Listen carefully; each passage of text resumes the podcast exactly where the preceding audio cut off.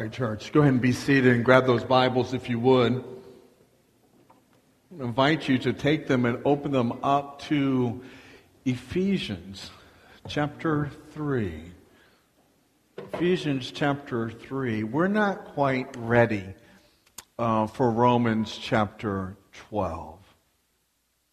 We began our journey through the book of Romans a year and a half ago.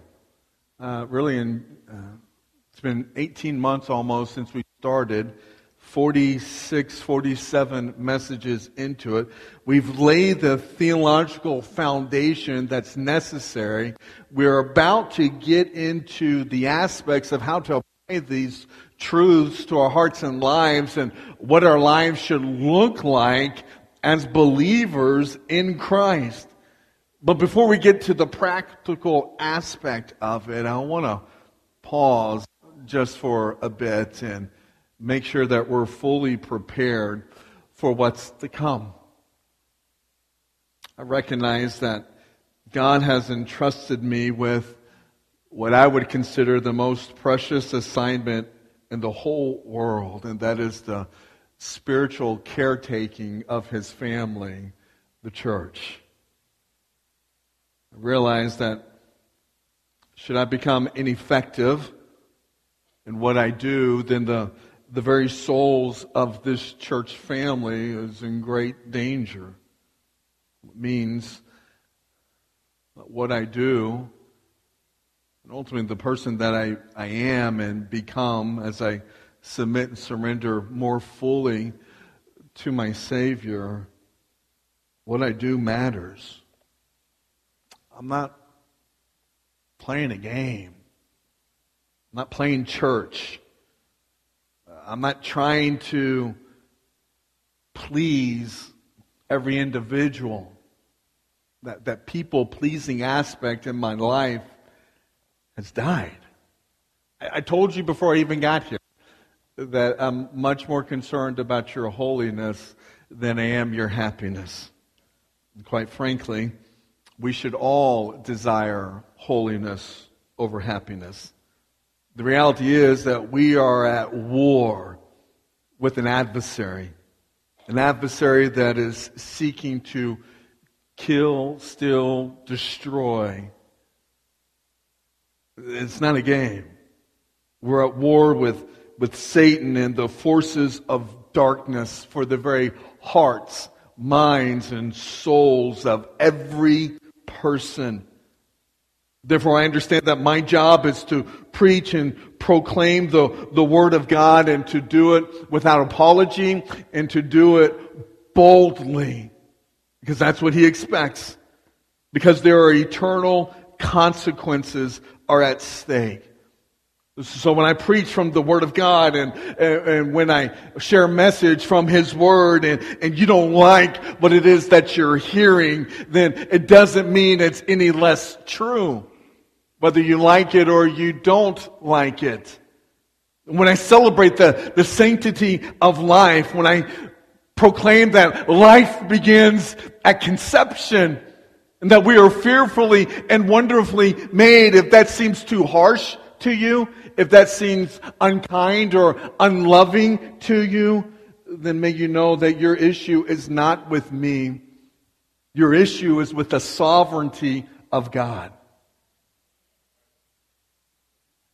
When I preach or make decisions that are based upon the Word of God and it rubs us the wrong way, perhaps that might just be God's way of getting your attention. Think about it. You might not like it. You might get angry. It might make you upset. But think about it. Your issue isn't against me or the elders or the church. Your issue is with the Word of God. And ultimately, that puts you at odds with the Father. I get it, man, that there is a, a heavy weight that one must bear in, in being a pastor. I recognize the intense pressure that it brings in, in, in my life. But I also recognize that it brings intense pressure, not just to my life, but also to my wife and to my children. I know that Satan stands ready to attack us at any and every opportunity that he may. Our lives are played out like we're goldfish living in a, in a fishbowl with the entire eyes of the congregation and the community just watching our every move. Like, I get that. I get it. I welcome that. And I think it's right for, for pastors and their families for there to be an expe- expectation that, that they are model families. I have no problem with that. I receive that. I welcome that. But the problem becomes is when we begin to uh, expect perfection to the extent that neither a pastor or his wife or his children can ever make a mistake or do something wrong. It seems as though that we put a, a lot of pressure on, on pastors to, to always be up, always be cheerful, always have a word of encouragement to share. Pastors are, are always expected never to be down, never to be discouraged, never to be distracted with other people, other things, or other circumstances in life. Pastors are always expected to just have a minute, no matter when that minute may occur in their lives always expected to have an issue immediately for whatever's at hand. I mean, these are mind boggling things to consider. And I warmly welcome them into my life. But it can be hard, it can be challenging. It's hard when, when we find disappointment, when, whenever we become overwhelmed in our own lives. It's hard to deal with the disappointment from members or attenders or other people who, who get upset because he didn't say hi to me today. I try to talk to the pastor, but he just seems so distracted. Mind you, you try to talk to the pastor, before the sermon, but, but that doesn't it was convenient for you, therefore it must be convenient for, for the pastor. And so if they seem distracted in that conversation, there's a tendency to be frustrated because why is he distracted? Why can't he just pay attention to me? I, am hurt or I'm offended because the pastor didn't come over to my house to visit me. But yet, never is there an, uh, an appeal or an invitation for one to show up. So, how are pastors to know they're invited if they're never invited? And when we fail to, to hit that unknown invitation and then there's frustration and there's this, I'm done, I can't, I can't go there because they just don't seem to care. It, it might seem as though your pastor is in a bad spot today. I'm not. I'm good. I'm thankful. I, am at peace. I, I see my life as being extremely blessed by God. I'm thankful that I'm even alive today to be able to do what God has called me to do. But I recognize it's just not easy. And sometimes it, it, becomes challenging. And I'm saying that, laying the groundwork, realizing that when we begin to unpack the rest of Romans, it is going to be challenging. Because some of us have grown quite comfortable attending and never engaging. And you're going to be pushed. You're going to be challenged. And as you get pushed and as you're challenged, I encourage you to look at what the Word of God has to say as you develop your response as we go through the rest of Romans. But today, we're in Ephesians chapter 3 because I want to look at a prayer that Paul had for the church in Ephesus. Having said all that I had to say about the hardships of, of being a pastor, I want you to know that there is nothing more that I would rather do than to give my life in service to God and this church. And I am thankful for the privilege that God has given unto me. Paul writes this letter, and we pick up in, in, in chapter 3. And we find this prayer. Looking at verse number 14, he says, For this reason I bow my knees before the Father, from whom every family in heaven and on earth derives its name, that he would grant you, according to the riches of his glory, to be strengthened with power through his Spirit in the inner man, so that Christ may dwell in your hearts through faith, and that you, being rooted and grounded in love, may be able to comprehend with all the saints what is the breadth and length height and depth, and to know the love of Christ which surpasses knowledge, that you may be filled up to all the fullness of God. This passage is a prayer to God, and in this prayer, it's a prayer to strengthen us, to strengthen believers through the power of His Spirit. I feel as though I'm cutting in and out. Am I? A little bit. Joel, switch with me, will you? Oh, never mind. It's right here.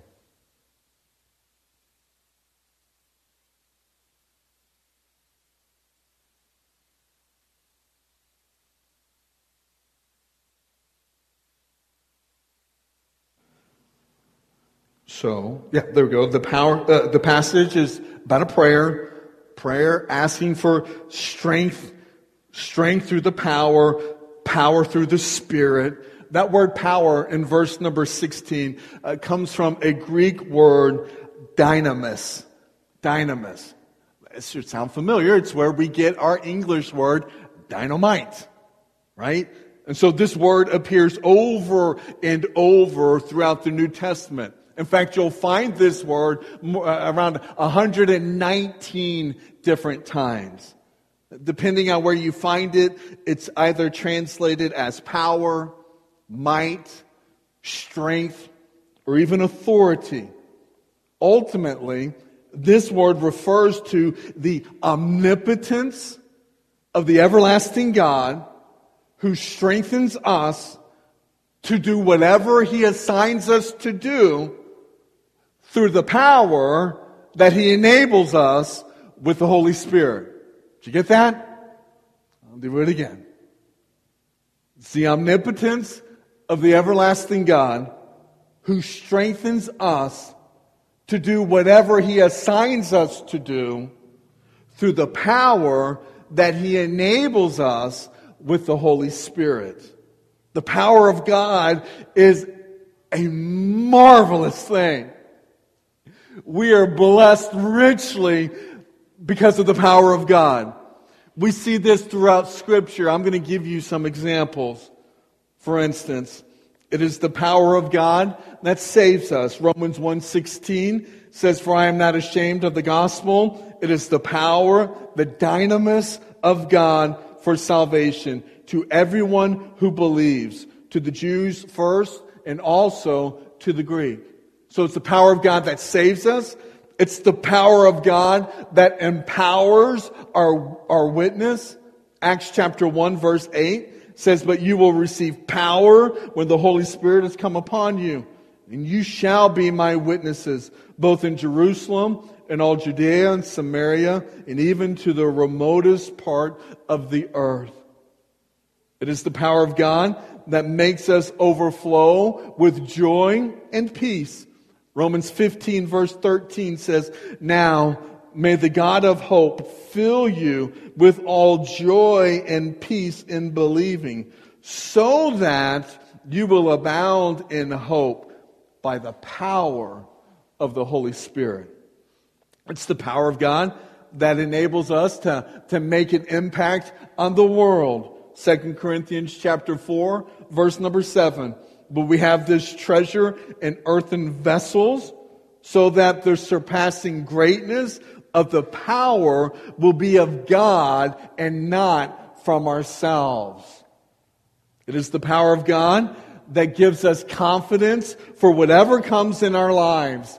2 Timothy chapter 1 verse number 7 says, For God has not given us a spirit of timidity, but of power and love and discipline. Oh, there's more. It's the power of God that provides everything that we need. 2 Peter chapter 1 verse 3. Seeing that his divine power has granted to us everything pertaining to life and godliness through the true knowledge of him who called us by his own glory and excellence. Oh, I promise you, I'm not giving you all 119 examples. I just have a few more. It's the power of God that keeps us going when we're attacked. 2 Corinthians chapter 12 verse number 9. And he said to me, "My grace is sufficient for you, for power is perfected in weakness."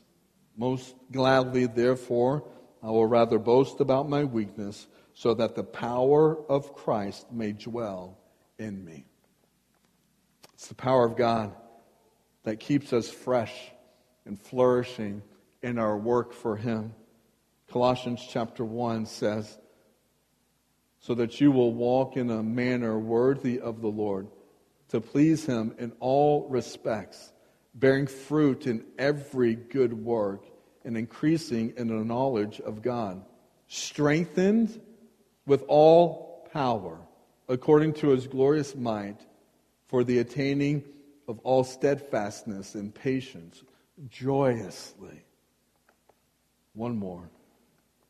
It is the power, the power of God is nothing less than the personal power of Jesus Christ that has been given to us through the Holy Spirit. Colossians chapter 1 verse number 29 says, "For this purpose also I labor, striving according to his power, which mightily works within me." Well, there's a couple there. His power and the word mightily. Both of those words come from the same root word, dynamis, which means that his energy energizes me. His power empowers us. Now, now go back to Ephesians chapter 3. Although this is a single prayer, the, the prayer begins in, in verse number 14. It's one sentence that goes from verse number 14 all the way to verse number 19. Although it's a one sentence prayer, the actual request begins in verse number 16. Pick up in verse 16. He says that he would grant you, according to the riches of his glory, to be strengthened with power through his spirit in the inner man, so that Christ may dwell in your hearts through faith. The first part of Paul's request is that God according to his riches in glory, that God might strengthen believers, strengthen believers with his power, with dynamis, the dynamic living power of God, that according to his riches of his glory, might strengthen the believers with power through the Holy Spirit in our inner being. This is beautiful. The result of all of it is that through faith, Christ may dwell in our hearts. And that word dwell is an important word. It comes from a Greek word, katakeo. Katakeo means that not only does Jesus live in us, it means that he is literally at home in us. It means that Jesus is the very center of our lives, that he is deeply rooted in our lives.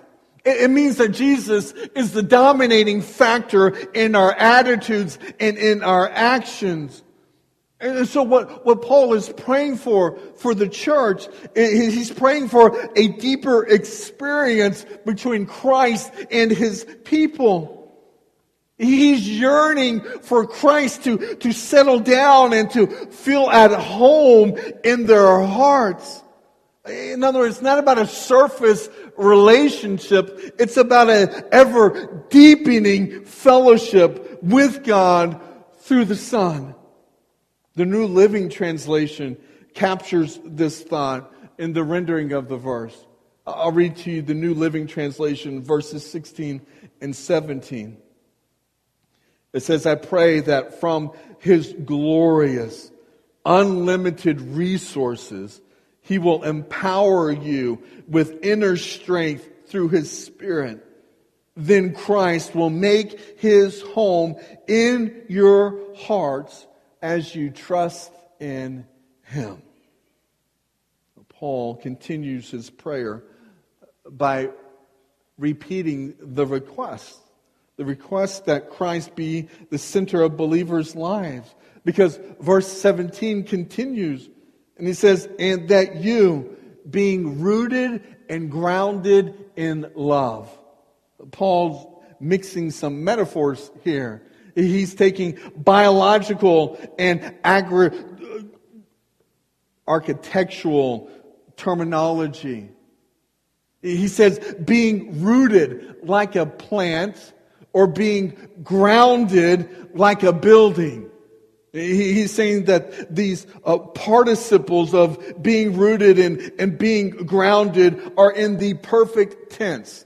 When something is in the perfect tense, that means it is a past action that has a continual results.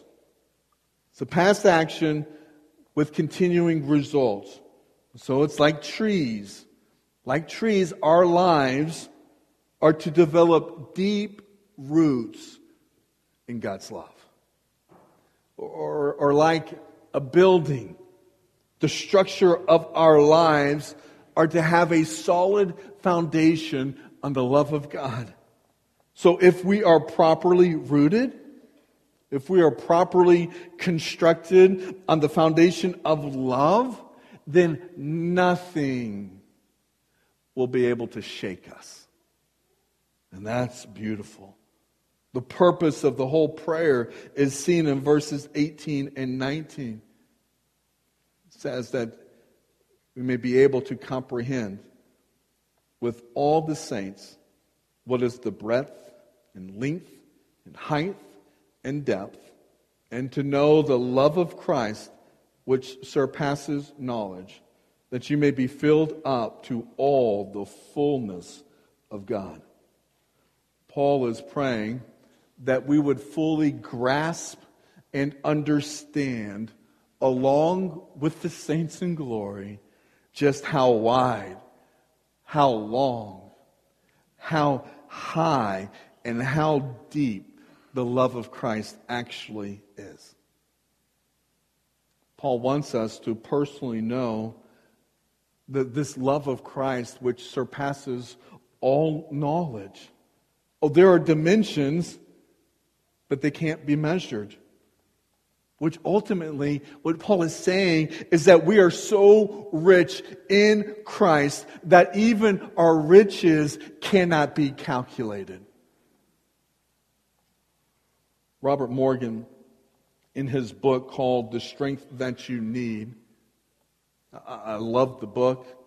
We've gone through the book a few different occasions through uh, things like uh, 323 Fitness, or even before we got here, Red Sea Rules and, and, and stuff, and when we were in Kansas.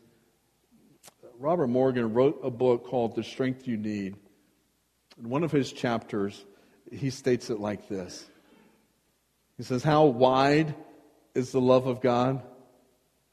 It's as wide as the outstretched arms of Christ on the cross. Wide enough to take everybody in, broad enough to reach you. How long is the love of God? He loves us with an everlasting love.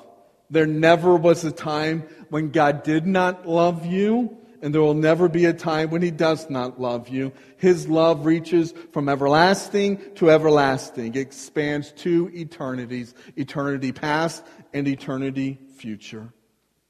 How high is the love of God? It's higher than the highest stars. It's as high as the highest heaven, as high as the highest throne. It lifts us up to heaven and it lifts us up to God. How deep is the love of God? It's deeper than all of our problems and pain. It's deeper than our distresses and disasters. It's deep enough to reach down into the depths of our sin and our grief and to pluck us out of it all. How wide how long, how high, and how deep is the love of our Father. With that in mind, look back at Ephesians chapter 3, verse 14. For this reason, I bow my knee before the Father, from whom every family in heaven and on earth derives its name, that he would grant you according to the riches of his glory, to be strengthened with power through his Spirit in the inner man, so that Christ may dwell in your hearts through faith, and that you, being rooted and grounded in love, may be able to comprehend with all the saints what is the breadth and length and height and depth, and to know the love of Christ which surpasses knowledge, that you may be filled up to all the fullness of God. Look at verse 20. Now to him who is able to do far more abundantly be all, beyond all that we ask or think, according to the power that works within us.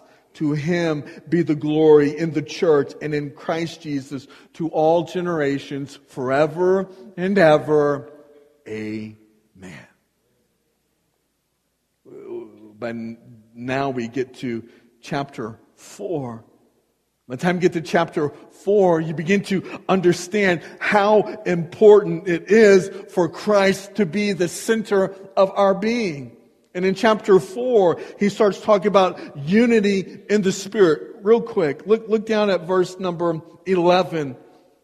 It says, And he gave some as apostles. This is God's gift to the church, the structure, the leadership. It says he gave some as apostles, some as prophets, some as evangelists, some as pastors and teachers for the purpose, for the equipping of the saints, for the works of service, to the building up of the body of Christ. Look at verse 13.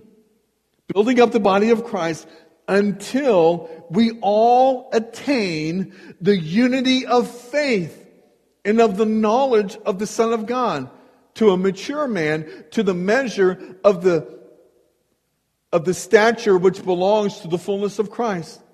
He says at the beginning of verse 13, until we all attain the unity of faith. Unity is only possible when unity is based or built upon solid biblical teaching. Then he says in verse 14, as a result, we are no longer to be children tossed here and there. Uh, children that are tossed here and there are, are children who are not grounded in doctrine. They, they don't have a solid biblical doctrine and understanding of the Word of God. That's why they're tossed about. They're tossed here and there by waves and they're carried about by every wind of doctrine, by the trickery of man, by craftiness and deceitful scheming.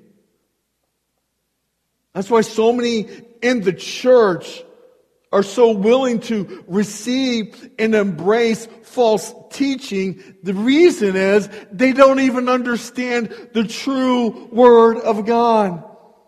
And because their knowledge isn't built on the biblical foundation, then they're tossed about. They're, they're, blown around and they'll, they'll, they'll, they'll be deceived by something that just sounds good. He's not done. In verse 15, he says, But speaking the truth in love, we are to grow in all aspects into Him who is the head, even Christ. Uh, it's a very significant verse, verse 16. From whom the whole body, the whole body, being fitted and held together by what every joint supplies according to the proper working of each individual part. It causes the growth of the body for the building up of itself in love. Oh, or I, I, wrote a little note in my Bible, in my margins here, and I said, a godly biblical church growth results from the members fully using their spiritual gifts. Fully using their spiritual gifts in submission to the Holy Spirit and in cooperation with other believers. Every member has its function. Every child of God has its part. Everybody has a role to be played. The strength of the church is increased. Its effectiveness is increased when all of its members understand who they are in Christ and are living their lives in submission to God, exercising their spiritual giftedness for the advancement of the gospel and for the glory of God. Every one of us has a role to fulfill.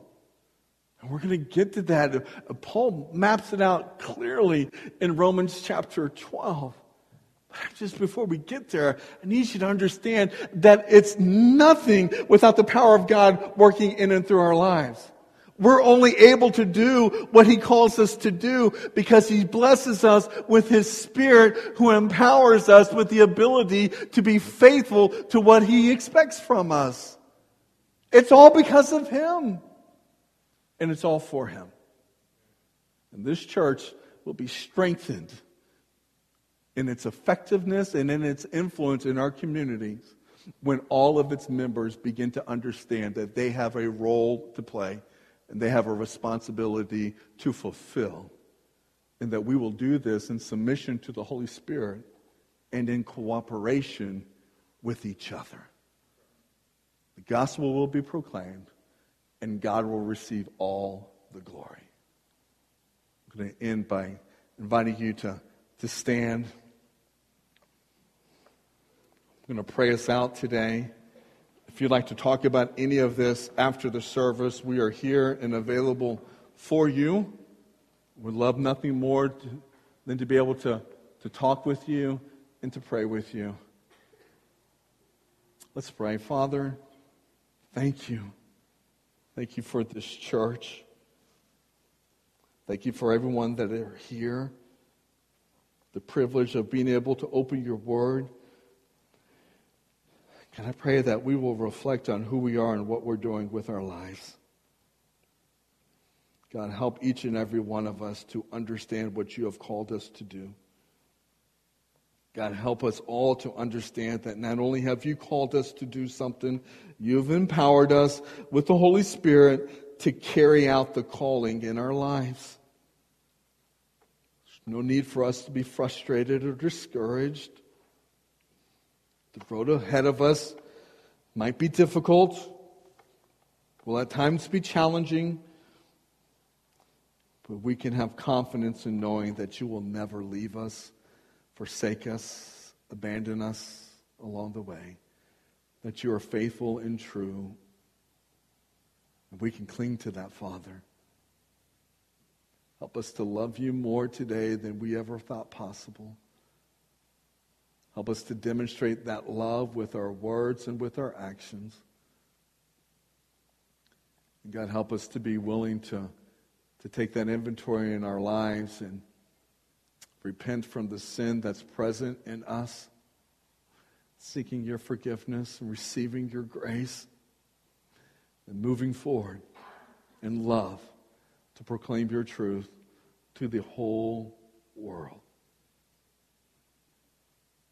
And God, may we serve you with all that we have until you call us to be home with you in glory. It's in Christ's name I pray. Amen. See you next time, church.